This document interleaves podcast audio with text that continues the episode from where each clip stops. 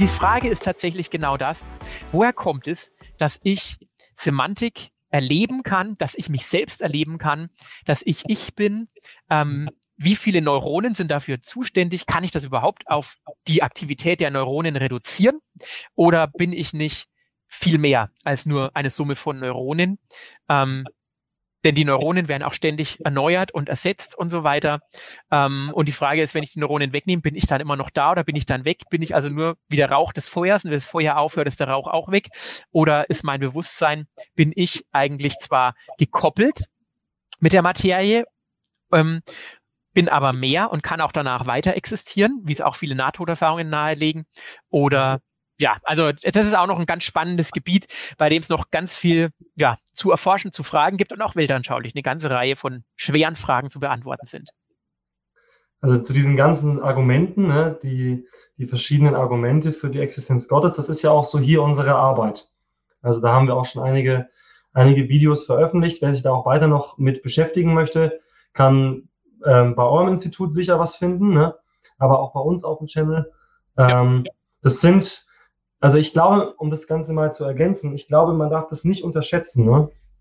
Wer sich wirklich intellektuell ehrlich, sage ich mal, das ist für mich so eine Voraussetzung, wo ich oft erlebe, irgendwo ist es nicht nur eine intellektuelle Frage, ne? sondern es ist auch irgendwie eine Frage, wie du schon gesagt hast, der Weltanschauung und ob ich überhaupt ja. bereit bin, eine neue Weltanschauung überhaupt mal durchzudenken oder anzunehmen.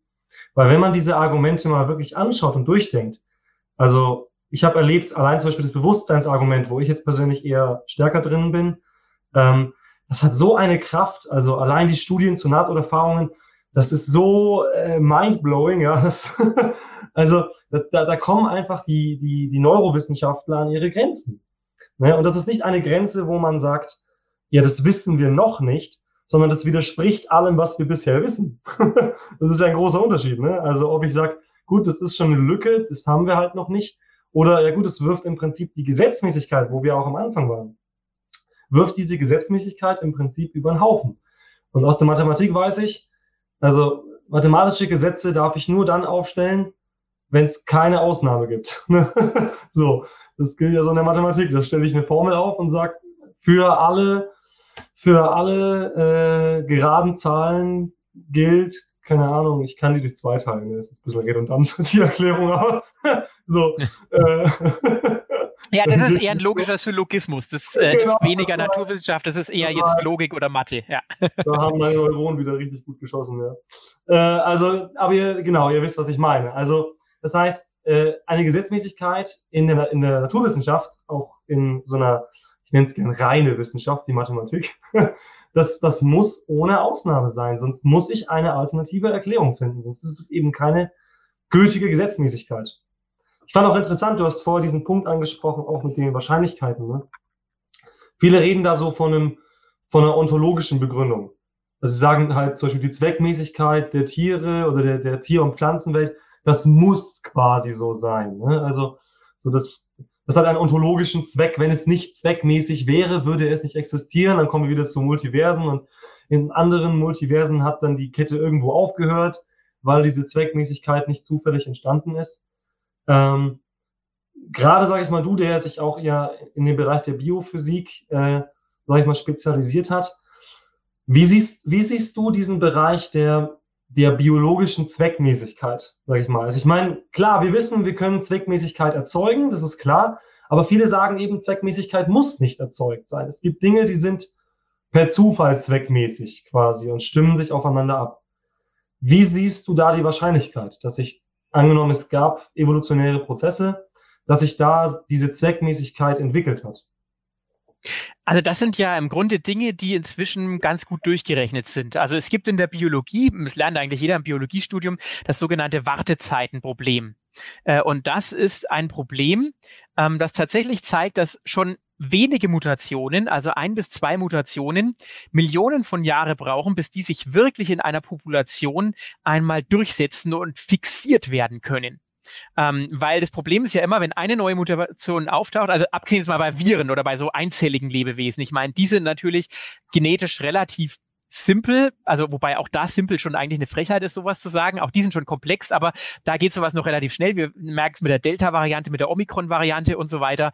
Da geht es relativ einfach. Aber wenn, und da, da kommen auch nicht wirklich wesensmäßig neue Merkmale zum Vorschein, sondern es sind einfach Umformungen des Spike-Proteins zum Beispiel oder sowas. Ja, also das sind einfach Variationen von bestehenden Merkmalen, aber das Virus bleibt immer noch ganz klar erkennbar ein Coronavirus. Aber wenn ich jetzt tatsächlich ähm, äh, neuartige Baupläne etablieren möchte in einem System, also sagen wir mal, ein Fisch soll mit Lungen atmen können, dann müssen dazu nicht nur ein, zwei, drei Mutationen, sondern deutlich mehr Mutationen stattfinden und die müssen eben auch fixiert werden.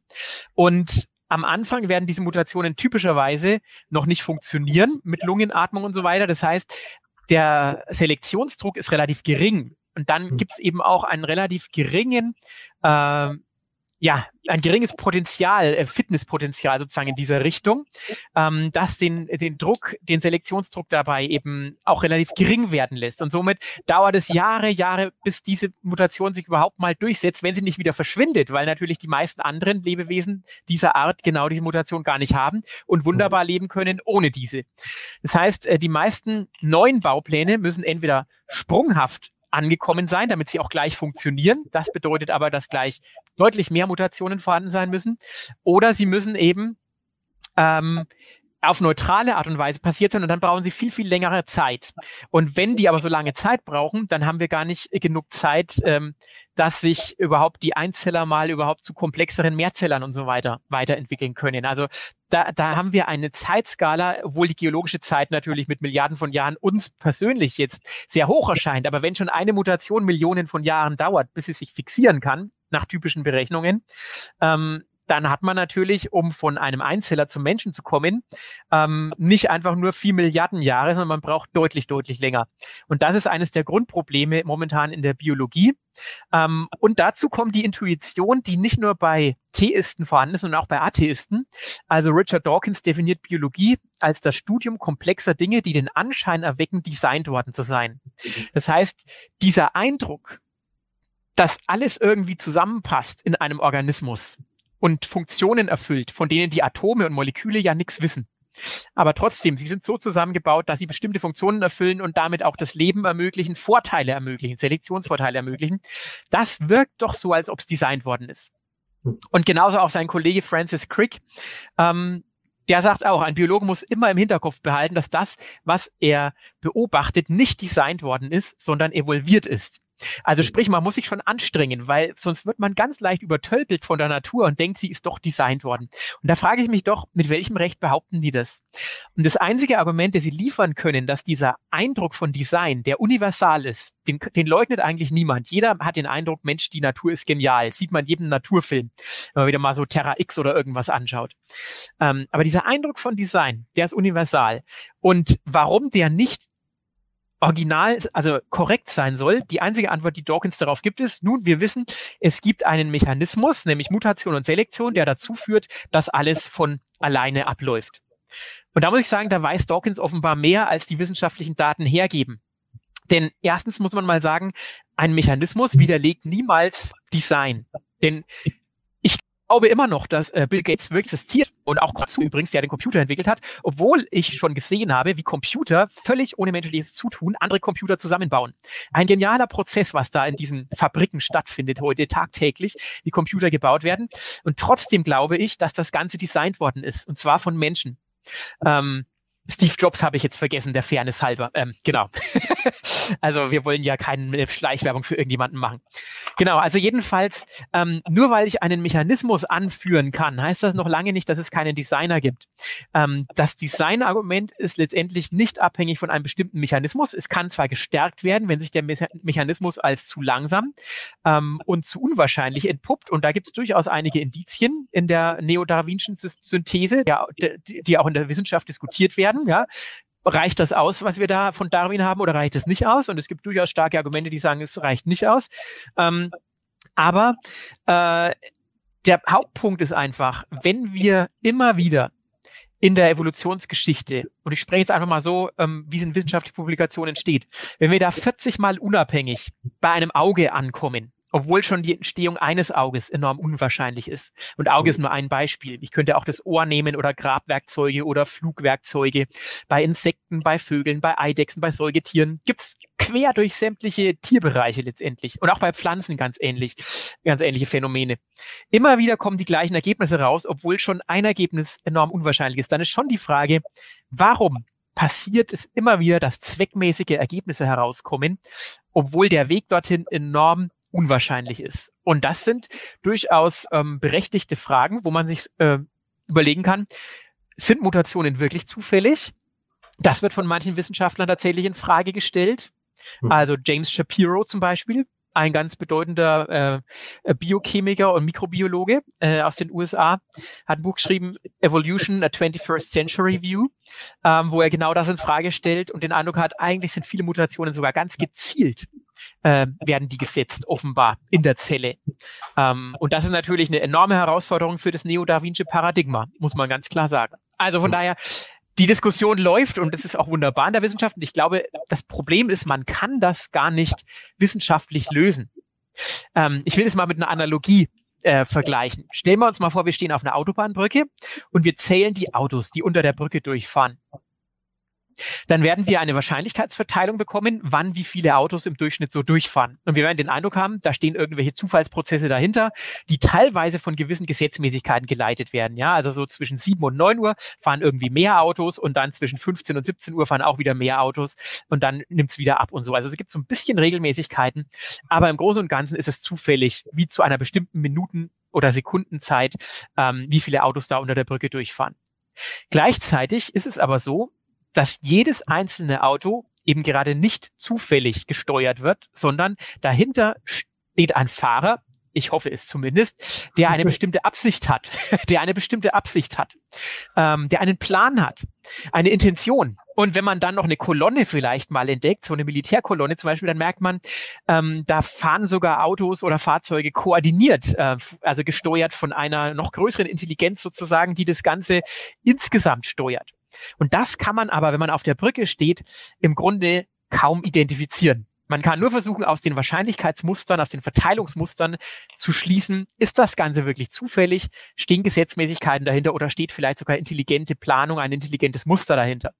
Und in der Biologie würde ich eben sagen, dadurch, dass wir in den 50er Jahren des letzten Jahrhunderts entdeckt haben, dass auf der Basis allen Lebens ähm, biologische Information, also Erbinformation, wie man es auch immer nennt, ähm, steckt. Ähm, also wirklich kodierte, algorithmisch kodierte und beschreibbare Information. Bioinformatik ist ein Fachgebiet, das sich in den letzten Jahren ganz neu entwickelt hat und sehr mächtig erwiesen hat, äh, unverzichtbar erwiesen hat, muss man sowas sagen. Also Information als Grundgröße des Lebens. Und da stelle ich mir schon die Frage, wie soll Information entstehen, wenn da kein geistiger Sender dahinter steht? Also bei jeder Speisekarte gehe ich davon aus, dass die jemand geschrieben hat. Und eine Speisekarte ist intellektuell absoluter Quatsch im Vergleich zu dem, was wir in der DNA vorfinden. Also Bauanleitungen und auch Prozessbeschreibungen letztendlich und Reaktionsbeschreibungen auf Umweltbedingungen. All das ist abgelegt in der DNA interessanterweise. Also es ist faszinierend. Stichwort noch Epigenetik und so weiter. Aber das würde jetzt wahrscheinlich zu weit führen. Müssen wir uns vielleicht mal wieder wann anders treffen. aber es ist einfach faszinierend, wenn man da mal anfängt, äh, sich da reinzudenken. Doch, also dieser ganze, dieser ganze Bereich der Biologie, ich denke, der ist also ich erlebe das, dass der natürlich sehr relevant ist. Also du hast ja auch vorhin in deinen Argumenten verschiedene Punkte genannt, die alle mit einem biologischen Prozess zusammenhängen. Ob es jetzt die Entstehung des menschlichen Bewusstseins ist, wo ja Leute sagen, okay, ist biologischer Prozess, dann müssen sie es aber auch biologisch erklären. Ähm, oder die Entstehung überhaupt von, von, wie du sagst, den verschiedenen Tierarten, die Mutationen, die zufällig sind, wie können sich, sich Arten stabilisieren und so weiter. Also ich denke, da hat die Biologie gerade in dieser Fragestellung zwischen Naturwissenschaft und Gott einen, einen großen Stellenwert. Ich erlebe aber auch, dass vielen Leuten vermittelt wird, dass das bereits geklärt ist. Also ich höre so oft diesen Satz, dass im Prinzip das naturalistische, evolutionäre Weltbild bewiesen ist. Also das höre ich von Schülern, ne, wo gesagt wird, ja, das ist bewiesen und das naturalistische Weltbild ist das wissenschaftliche Weltbild. Ne? Ähm, oder äh, auch an Universitäten anscheinend wird es Leuten gesagt, ne, das naturalistische Weltbild ist das naturwissenschaftliche Weltbild. Das ist unumstritten. Und ich finde es sehr gut, dass du auch jetzt aufgezeigt hast, ne, dass einfach da offene Fragen sind. Das ist eben sehr wichtig. Also wir als Christen sagen ja nicht, wir haben alle Weisheit und die Bibel ist auch kein naturwissenschaftliches Buch, ne? das ist ja ganz klar. Also wir sagen nicht als Christen, wir haben hier ein Buch, ähm, das erklärt uns äh, versteckt kodiert die Einsteinsche äh, Relativitätstheorie oder sowas, ja. das ist ja Quatsch. Aber, nee, Gott aber, hat uns ja den Auftrag gegeben, die Natur zu erforschen. Schon Adam soll ja die Tiere klassifizieren, ja, er soll ihnen genau. Namen geben und das bedeutet, hey, mach mal Taxonomie, so könnte man es auch übersetzen. Ich habe es noch nie in der Bibelübersetzung gelesen, dass Gott zu Adam sagt, äh, mach mal Taxonomie, sondern das heißt immer, gibt den Tieren Namen oder so, ne? Aber ja, der, wir, wir, das ist unsere Aufgabe. Wir sind im Ebenbild Gottes geschaffen und wir sollen seine Gedanken nachdenken. Genauso wie es Johannes Kepler und Galileo Galilei auch beide gesagt haben. Ja. Wissenschaft heißt Gottes Gedanken nachdenken. Genau. Wir müssten eigentlich mal eine Bibel entwerfen für Biophysik. Wo die naja. Möglichkeiten endlich mal vernünftig sind. das wäre gut. Also, das, das, das merke ich eben, ne, dass entweder sagen Leute ja, ihr Christen, ihr habt ein komplett verdrehtes Weltbild und das ist anti-wissenschaftlich. Oder die Leute sagen dann, ja, und dann behauptet ihr, eure Bibel erklärt naturwissenschaftliche Phänomene. Ich meine, da, da wird halt Glaube oft in so eine anti-intellektuelle Ecke gestellt. Ne? So, die Menschen, die an Gott glauben, die haben mit intellektuellen Prozessen nichts zu tun, weil die haben ihren Verstand in der Kirche abgegeben, so gefühlt. Mhm. Ähm, was würdest du, vielleicht jetzt eher so eine, ist jetzt eher eine soziale Frage, sage ich mal, aber was würdest du Leuten als Ermutigung sagen, die irgendwie das Gefühl haben, hey, als Christ werde ich ständig in diese anti-intellektuelle Ecke gestellt? Ähm, dass ich sagen würde, ähm, das kann natürlich manchmal tatsächlich auch stimmen, ja. Also ein Problem, das ich auch selber bei Christen immer wieder merke, ist, dass sie einfach sagen, also das, was die Wissenschaftler sagt, das muss ja falsch sein, weil in der Bibel steht es ja so und so. Und das ist natürlich ein Problem, dass man verschiedene Methodiken miteinander vermischt, die auf völlig unterschiedlichen Ebenen arbeiten. Also ich kann nicht ein naturwissenschaftliches Experiment als falsch äh, einstufen mit einem Bibelvers. Ähm, das funktioniert nicht, weil das völlig unterschiedliche Ebenen sind. Natürlich sprechen beide Ebenen über die Wirklichkeit. Deswegen kann ich natürlich sagen, Moment, in der Bibel lese ich aber einen Vers, der den ich so und so verstehe. Und deswegen muss es doch irgendwie ein Problem geben mit dem und dem Experiment oder so ähnlich oder mit dieser und jener Hypothese. Also ich würde sagen, Experiment wird eigentlich von der Bibel, wüsste jetzt kein, was davon angezweifelt würde, aber vielleicht mit dem oder jenem Weltbild. Und das ist, glaube ich, was das oft vermischt wird, das Weltbild und die Methodik. Leider auch im Schulunterricht, ähm, denn Naturwissenschaft, wie schon mal gesagt, ist ja deswegen so erfolgreich, weil sie reduktionistisch arbeitet. Also sprich, es werden nur reproduzierbare Vorgänge angeschaut und es wird alles versucht, auf materielle Prozesse und Regelhaftigkeiten zu reduzieren. Also alles, alles, was irgendwo sich mit Gravitation bewegt, von Mond um die Erde und die Erde um die Sonne und die Galaxien bis zum Apfel und zum Stift auf meinem Schreibtisch und so weiter. Ähm, All das wird reduziert, indem es mit dem Gravitationsgesetz, das ist gerade mal eine Zeile mit ein paar Buchstaben, äh, beschrieben wird sozusagen, ja. Ähm, aber damit ähm, schließe ich an der Stelle natürlich Eingriffe aus. Ähm, ich stelle auch gar nicht die Frage, woher diese Gleichung kommt, ob die irgendwie geschaffen ist, warum die funktioniert. Ich stelle nur fest, diese Gleichung beschreibt das ganz pragmatisch, was ich beobachte. Das ist der sogenannte methodische Atheismus. Also sprich, ich schließe Eingriffe eines Gottes, willkürliche Eingriffe eines Gottes sozusagen aus. Und viele machen eben aus diesem sogenannten methodischen Atheismus, der auch dazu beigetragen hat, dass Menschen ganz unterschiedlicher Weltanschauungen gemeinsam ähm, äh, forschen können, ja. Also äh, als ich Doktorarbeit gemacht habe, da war ein Hinduist dabei, da waren Atheisten dabei, da war ich als Christ dabei, da war ein Muslim dabei. Ähm, ganz unterschiedliche Glaubensvorstellungen und trotzdem haben wir zusammen dann auch Paper prinzipiell veröffentlichen können. Also äh, an der Stelle ist es eben ganz wichtig, aber ein methodischer Atheismus, der eben von vornherein den Eingriff Gottes ausschließt, bedeutet eben noch lange nicht, dass er deswegen auch ontologisch richtig ist.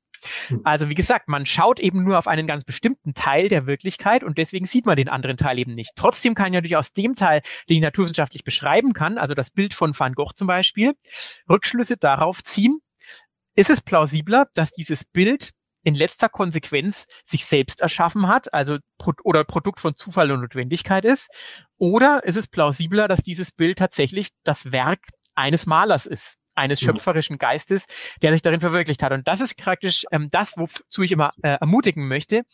Er ruft den Leuten einfach zu, ähm, warum glaubst du nicht an Gott? Meistens steckt dahinter nämlich eine falsche Gottesvorstellung. Man stellt sich Gott vor wie so einen Zeus. Ja, man hat nicht verstanden, warum es donnert. Deswegen gibt es da Zeus, der auf den Wolken sitzt und der donnert.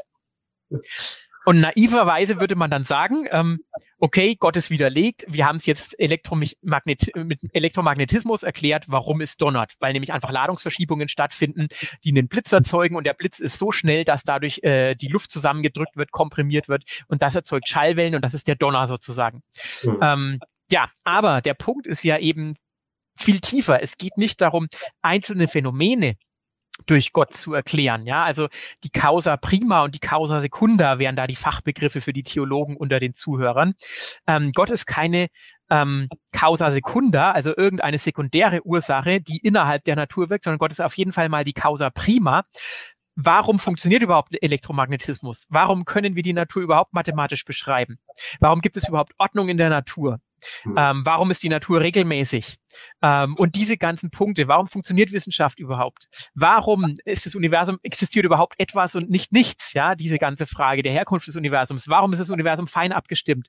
Warum gibt es Zweckgerichtetheit in der Biologie? Und diese ganzen Fragestellungen, das sind ja fundamentale Fragestellungen. Das sind ja nicht einfach Fragestellungen, die einen Mechanismus betreffen, sondern die einfach grundlegende Fragestellungen sind und die durch viele Mechanismen durch einen Schöpfergott gelöst werden könnten. Sowohl durch instantane Klickschöpfung als auch durch komplizierte kompliziert integrierte Prozesse in dem Na im Naturgeschehen sozusagen. Mhm. Und ähm, da muss man einfach sagen, hier geht es um die Weltanschauung, um die letzte Frage, was ist die Grundursache? Was nicht bedeutet, dass wenn Gott existiert, er nicht auch mal die Causa Secunda sein kann. Also wenn er zum Beispiel die Brote vermehrt bei Jesus Christus und dem Brotvermehrungswunder oder so ähnlich, davon hält Gott niemanden ab. Aber das Spannende ist, dass zumindest im biblisch-christlichen Verständnis diese Sekundäreingriffe sehr dünn gehalten werden. Also typischerweise läuft die Realität so ab, wie sie abläuft. Selbst mhm. wenn Menschen sich Wunder wünschen. Aber an einzelnen Stellen kommen sie immer auch mal zu Eingriffen. Ähm, und da kann man Gott nur dankbar sein. Ähm, und das ist aber nicht verfügbar, ja. Also manche Leute, die krank sind, lassen für sich beten und sie sterben trotzdem. Andere Leute, die krank sind und lassen vielleicht nicht für sich beten, werden trotzdem geheilt. Vielleicht betet jemand anders für sie, keiner weiß es, kann man ja nicht nachvollziehen. Und so, ähm, aber Gott handelt eben souverän ob mit, ob ohne Gebet. Aber er sagt gleichzeitig auch, äh, worum ihr bittet, das wird euch gegeben werden. Und zwar, warum ihr in meinem Namen bittet, also im Namen Jesu Christi. Ähm, das heißt, wir sollten nicht aufhören zu bitten, aber wir sollten gleichzeitig immer sagen, dein Wille geschehe, äh, wie im Himmel, so auf Erden. Gott bleibt der Souverän. Und er ist mhm. nicht wie ein Experiment äh, von uns steuerbar in irgendeiner Weise. Und trotzdem dürfen wir wissen, er hat einen guten Plan und am Ende wird alles gut und wir werden auch alles verstehen, auch wenn jetzt vieles rätselhaft aussieht. Ja, ich finde das so gut, wie du sagst. Es ist, es ist so entscheidend, was für ein Gottesbild wir haben. Ne? Also ich finde diesen Paradigmenwechsel da so interessant, dass im Prinzip ganz lange gesagt wurde, Christen vertreten einen Gott der Lücke. Was ja. ich jetzt halt auch wahrnehme, ist, es gibt eine Wissenschaft der Lücke, ne? wo quasi jetzt die Antwort kommt, ja, das wissen wir noch nicht. Ne? So, so kriegen wir schon noch raus. Ne? Ist zwar völlig unerklärlich, widerspricht allen Gesetzen, die wir haben, aber kriegen wir schon noch raus. Und ich glaube, diesen Paradigmenwechsel auch Leuten darzustellen und zu sagen, schau her, wir glauben eben nicht an einen Zeus, den wir dann erfunden haben, als es mal geblitzt hat und wir so klug waren, uns mal Fragen zu stellen, sondern wie du auch schon am Anfang gesagt hast, die, die Fragen nach Gott wurde von so klugen Menschen gestellt in der gesamten Menschheitsgeschichte, dass es nicht eine Frage ist, die, die irgendwie ontologisch begründbar ist durch Phänomene, die wir wahrnehmen, sondern die ist begründet in unserem Sein. Dass wir sagen, ja, also der Mensch sucht nicht nur aufgrund von dem, was er eben wahrnimmt, jetzt plötzlich nach einer Erklärung, sondern der Mensch, der Mensch wird damit so konfrontiert, dass er sich diese Frage innerlich stellt. Ja, was ist, was ist der Ursprung von allem? Es gibt ja diese vier großen philosophischen Fragen, ne, die wir auch schon heute teilweise angesprochen haben. Ne? Also woher kommt denn alles? Warum existiert nicht nichts? Ist so eine Frage. Oder äh, was ist der Sinn des Lebens? Ne? Also oder was soll ich tun? Was ist richtig und falsch? Was ja auch durch Evolution und Biologie nicht erklärbar ist. Ne? Also das ist ja dieser Sein-Sollen-Fehlschluss. Ne? Also ja. nur weil jetzt bestimmte Dinge entstehen, kann ich nicht sagen, deswegen muss ich das so tun. Ähm, oder, oder weil es bestimmte Kausalitäten gibt, muss ich das tun. Ich habe ja keine Verpflichtung. Ähm, oder auch, ne, was ist denn, was, was ist denn die Essenz von unserem Leben? Also sterbe ich mit meinem Gehirn oder sterbe ich mit meinem Körper oder stirbt nur mein Körper? Ne? Und ich bin eigentlich nicht Körper, sondern ich bin mehr als Körper. Also das finde ich, finde ich sehr interessant, auch dass du als, als, als Biophysiker da sagen kannst, ja, die Naturwissenschaft hat eben genau nicht die Antworten auf all diese Fragen.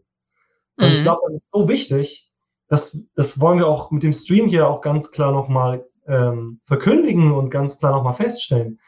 Die Naturwissenschaft hat in keinster Weise Gott wegerklärt. Also überhaupt. Das kann sie gar nicht, nicht. kann sie gar nicht. Genau, können sie, das ist nicht ihr Fachgebiet. Ne? So, sie, und dann kommen, wie du sagst, dann kommen irgendwelche metaphysischen Theorien. Ich habe auch, ne, ähm, ähm, wie heißt das, Stephen Hawking gelesen, ne? wo er dann auch sagt, ja, okay, dann halt Multiversen. Wo ich mir denke, ja, aber das ist ja so unwissenschaftlich. also, wie du gesagt hast, da, da haben wir ja überhaupt keinen Zugriff drauf. Wir haben auch ein Video auf unserem Kanal zu dem Thema Multiversen, wo wir ganz kurz sagen, dass das einfach schwierig ist, das Argument. Ne? Also selbst wenn sie dann sagen, ja, Ulti Universen oder Multiversen entstehen auseinander, dann bleibt die Kausalfrage immer noch, woher kommt das erste Multiversum, also das erste Universum, ne? wenn die auseinander entstehen und wieder vergehen und so, ja, dann haben wir trotzdem eine Kausalkette, die wir erklären müssen. Es gibt trotzdem einen Anfang. Und, und äh, abgesehen davon, selbst wenn du endlich viele Universen gäbe, ähm, ist damit immer noch die Frage des Schöpfers nicht erledigt. Also ich sage immer, genau. in der Bibel steht immer, äh, Gott schuf da heißt zwar im Deutschen immer den Himmel, aber da steht im Hebräischen Shamayim und Shamayim ist ein Pluralwort.